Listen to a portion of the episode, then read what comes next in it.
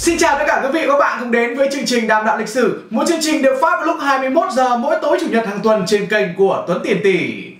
Stalin từng nói rằng một người tình báo giỏi có sức mạnh hơn cả một binh đoàn. Đây là câu nói áp vào điệp viên hoàn hảo Phạm Xuân Ẩn thì có lẽ nó không sai được một ly nào cả. Ông Ẩn khai thác và có được những tin tức báo về chất lượng tới nỗi bác Hồ sau khi đọc xong đã phải thốt lên rằng bác đọc báo cáo mà cứ như đang ở ngay trung tâm New York vậy. Hay như Đại tướng Võ Nguyên Giáp, Đại tướng cũng đã từng phải thừa nhận rằng đọc báo cáo của Phạm Xuân Ẩn mà cứ như kiểu mình đang trong bộ tổng tham mưu của địch.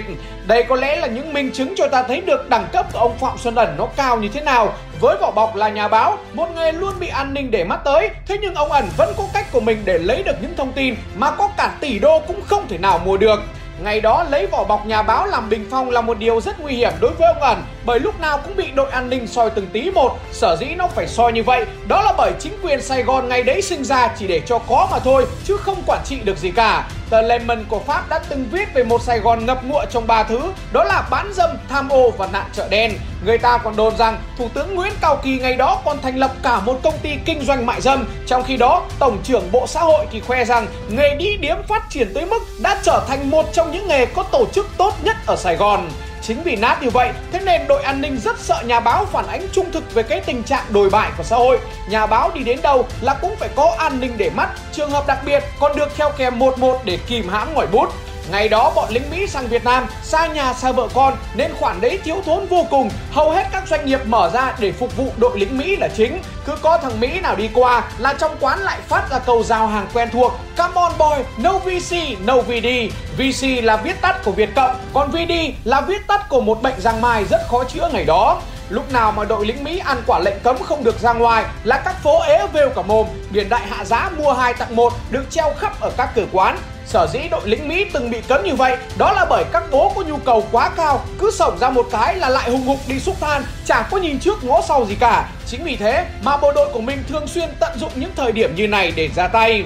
Một xã hội loạn lạc như vậy, Thế nên nhà báo lúc nào cũng bị theo dõi cực kỳ gắt. Vì cái thối nát ấy mà được phơi bày lên trên trang nhất Thì rất dở cho những nhà cầm quyền. Để qua mặt được đội an ninh này cũng như đội CIA của Mỹ, Ông ẩn buộc phải vào vai quý tộc, Vai của một dân trời có tiếng đây là một cái xây dựng thương hiệu cá nhân rất hay của ông ẩn Ông có cực kỳ nhiều tài Thế nhưng cái gì phục vụ cho việc xây dựng thương hiệu của mình Thì ông mới xòe ra Còn không thì thôi ông im bặt ở đất Sài Gòn, ông ẩn được gọi là tay chơi thượng hạng về chó, chim và cá. Ông chuyên lang thang đi sưu tầm những con chim quý nhất Sài Gòn. Chính vì thế mà thỉnh thoảng ông lại lặn một hơi 3-4 ngày xuống căn cứ của mình ở Củ Chi cũng chả ai nghi ngờ gì cả. Vì ai cũng nghĩ rằng ông đang đi đâu đó để săn chim, săn cá về chơi.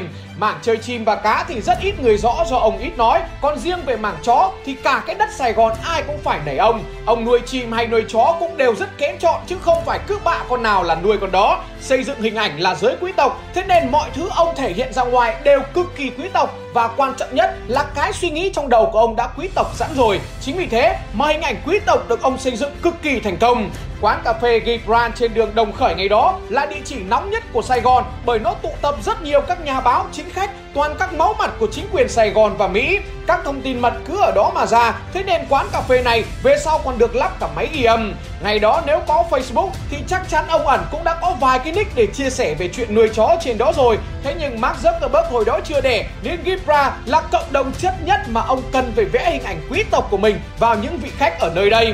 Mỗi lần bước vào quán, là ông lại dắt con chó béc dê theo sau, ngồi ngay dưới chân như lính cận vệ, Giao tiếp bất cứ thứ gì với nó, ông cũng đều dùng tiếng Pháp đúng chất quý tộc. Nói gì là con chó làm y hệt như vậy, Chuẩn chỉ đến từng chi tiết. Chính vì thế mà đội ngồi ở quán cà phê đó nể ông ẩn một phép. Đơn giản vì chủ của nó phải đẳng cấp như thế nào mới có thể huấn luyện ra được một con chó đẳng cấp như vậy.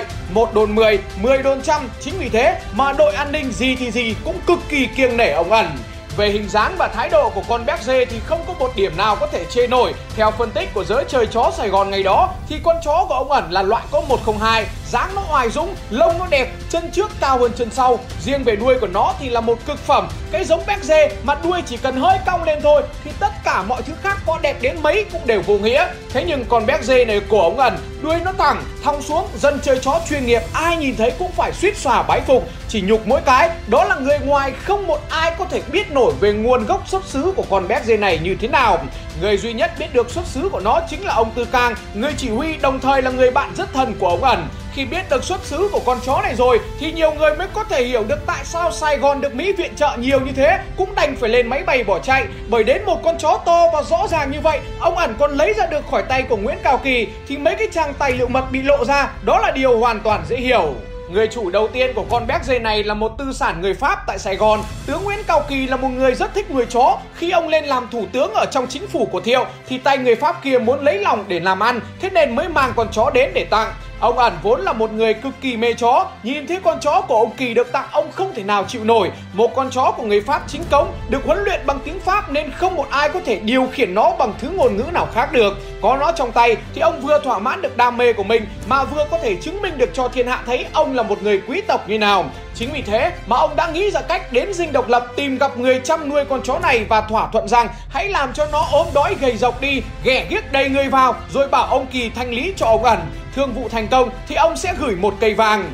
Nghe thế kèo quá thơm, thế nên tên chăm chó không thể nào cưỡng lại nổi. Chẳng mấy chốc con chó đẹp nhất Sài Gòn đã rơi vào tay của ông ẩn. Cũng kể từ đó, hình ảnh ông đi cùng những con chó đẹp lộng lẫy đã in đậm vào trong tâm trí của mỗi người Sài Gòn. Ông ẩn là người có niềm đam mê bất tận với chó và cũng chính những chú chó đã giúp cho ông có được quá nhiều thứ trong những ngày tháng làm nghề tình báo của mình. Đầu tiên đó là sự an toàn, thứ hai đó là các mối quan hệ cũng từ kiến thức nuôi chó của ông mà ra. Hàng ngày cứ đêm đến là ông lại phải ngồi làm báo cáo bí mật. Chính vì thế mà ông rất cần một người đứng cảnh gác cho ông. Về điều này thì chả ai có thể làm tốt hơn những chú chó cực kỳ thông minh mà ông từng nuôi cả. Đêm đến đội cảnh sát đi khám xét lúc nào là ông đều biết hết, Vì cách xa tầm 1 km là con béc dê của ông đã báo hiệu cho rồi. Ai đấy muốn ở bên ngoài theo dõi ông, Xem ông đang làm gì đêm hôm cũng không thể nào làm được. Chính vì thế mà đêm đến ông cứ bật đèn 500W lên, Ông chụp tài liệu mật một cách cực kỳ đàng hoàng, Chả bao giờ phải ngán này cả đó là về sự an toàn. Còn trong công việc thì các tướng kiểu như Đỗ Cao Trí, một tướng nắm vùng bà chiến thuật, vùng Sài Gòn Đông Nam Bộ, muốn có chó đẹp thì kiểu gì cũng phải nhờ tới ông ẩn. Tướng Đỗ Cao Trí không có kiến thức uyên thâm về chó, chính vì thế chó mang về nuôi đến ngày cho chúng nó nhảy xong để con ra trông như mà mút. Muốn có chó đẹp lại phải nhờ con chó của ông ẩn nhảy cho. Và cứ thế là ông ẩn mở rộng mối quan hệ của mình. Và từ chuyện chó đẻ đến chuyện bí mật quốc gia tất cả chỉ cách nhau đúng một sợi chỉ đó cũng chính là lý do mà tại sao ông ẩn lại có nhiều thông tin hay đến như vậy. Larry Berman, người đã mất gần 5 năm với hơn 30 chuyến bay chỉ để tìm hiểu về cuộc đời của ông ẩn đã phải thừa nhận rằng ông ẩn không bao giờ phải lấy cắp một tài liệu nào cả vì ông ấy là một nhà báo chuyên nghiệp, một điệp viên chuyên nghiệp. Những người thân thiết nhất của ông ấy là Edward Landale và William Conley luôn cho ông ấy xem tài liệu để được lắng nghe ý kiến và phân tích của ông ấy vì ông ấy quá thông minh.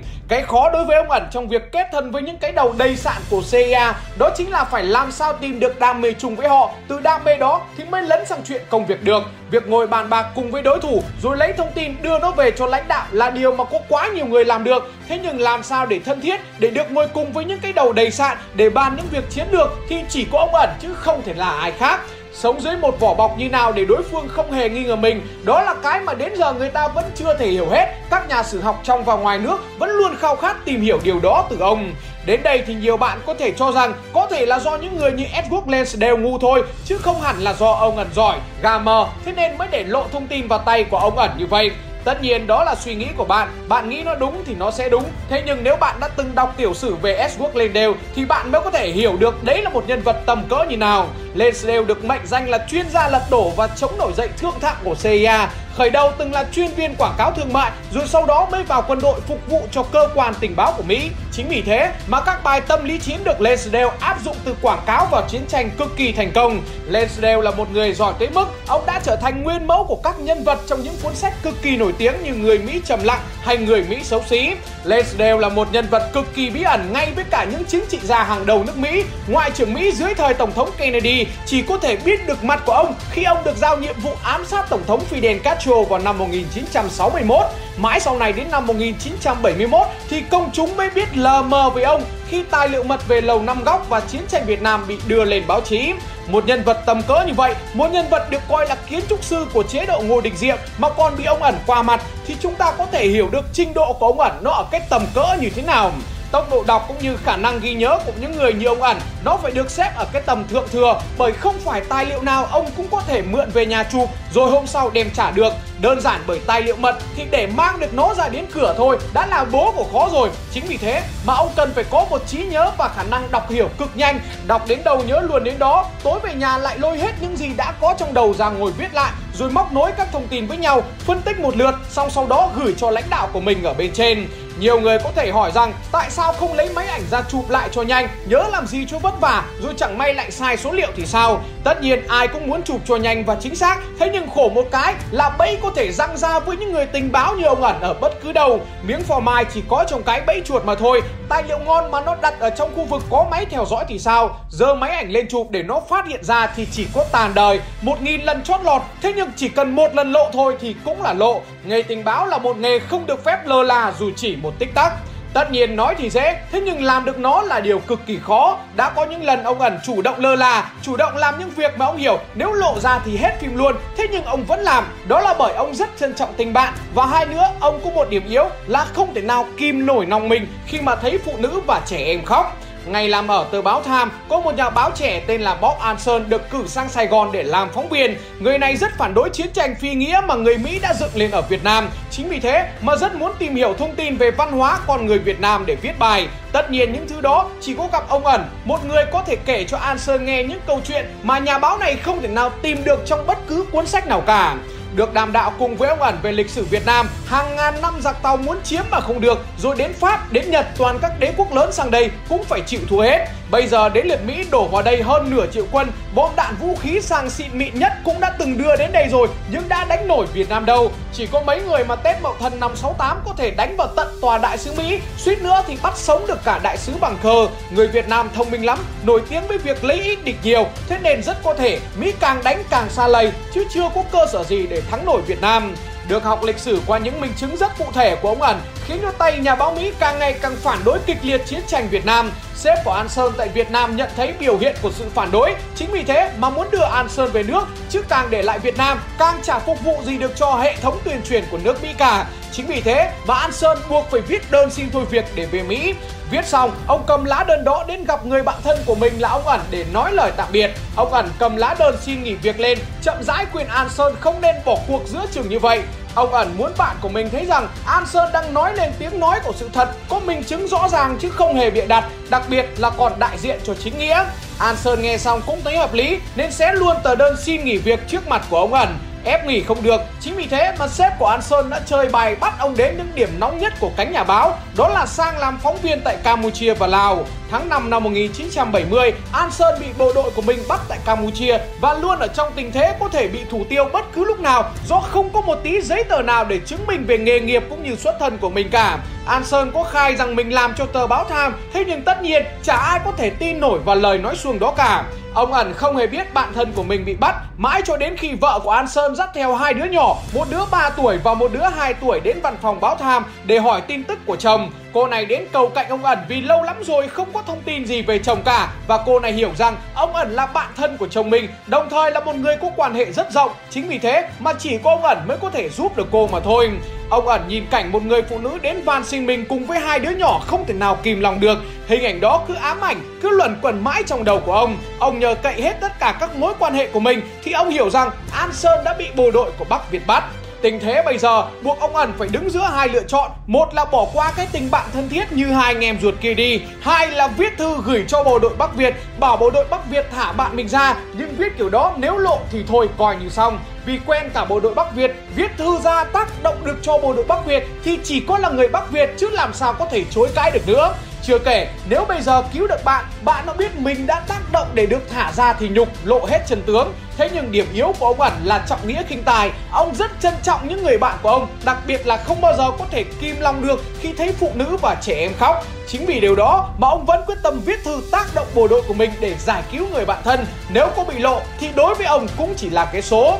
Sau vài tuần bị giam giữ, An Sơn bất ngờ được người thẩm vấn dựng dậy lúc nửa đêm và thông báo rằng lời khai của anh làm ở báo Tham đã được kiểm chứng. Người thẩm vấn hỏi thêm An Sơn về việc tại sao anh lại không khai hết mọi thứ khi bị hỏi cung, đặc biệt là chuyện anh đã cứu sống rất nhiều người Việt ở Tà Kheo, một nơi cách Phnom Penh khoảng 50 km, nơi mà những người dân vô tội thường xuyên bị lính của non non truy sát.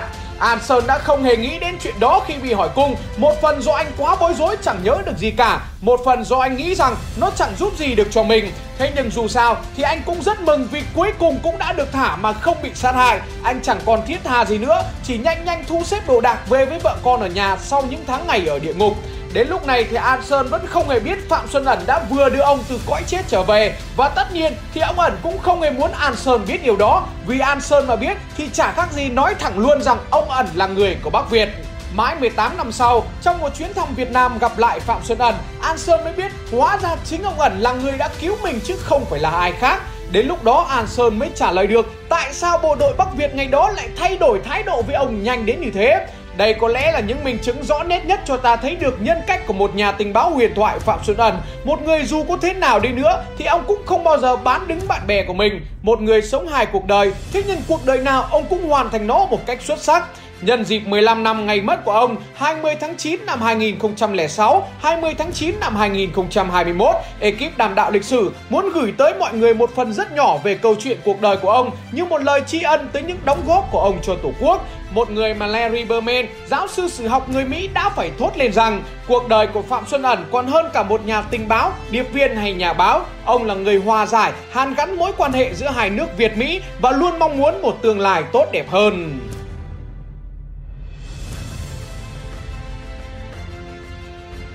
Chương trình đàm đạo lịch sử ngày hôm nay xin phép được tạm dừng tại đây. Xin cảm ơn sự quan tâm theo dõi của tất cả quý vị và các bạn. Hãy nhớ like fanpage đàm đạo lịch sử cũng như subscribe cho kênh Tuấn Tiền Tỷ để kênh của em sớm đạt được 1 triệu 500 nghìn người đăng ký đấy xem nhé.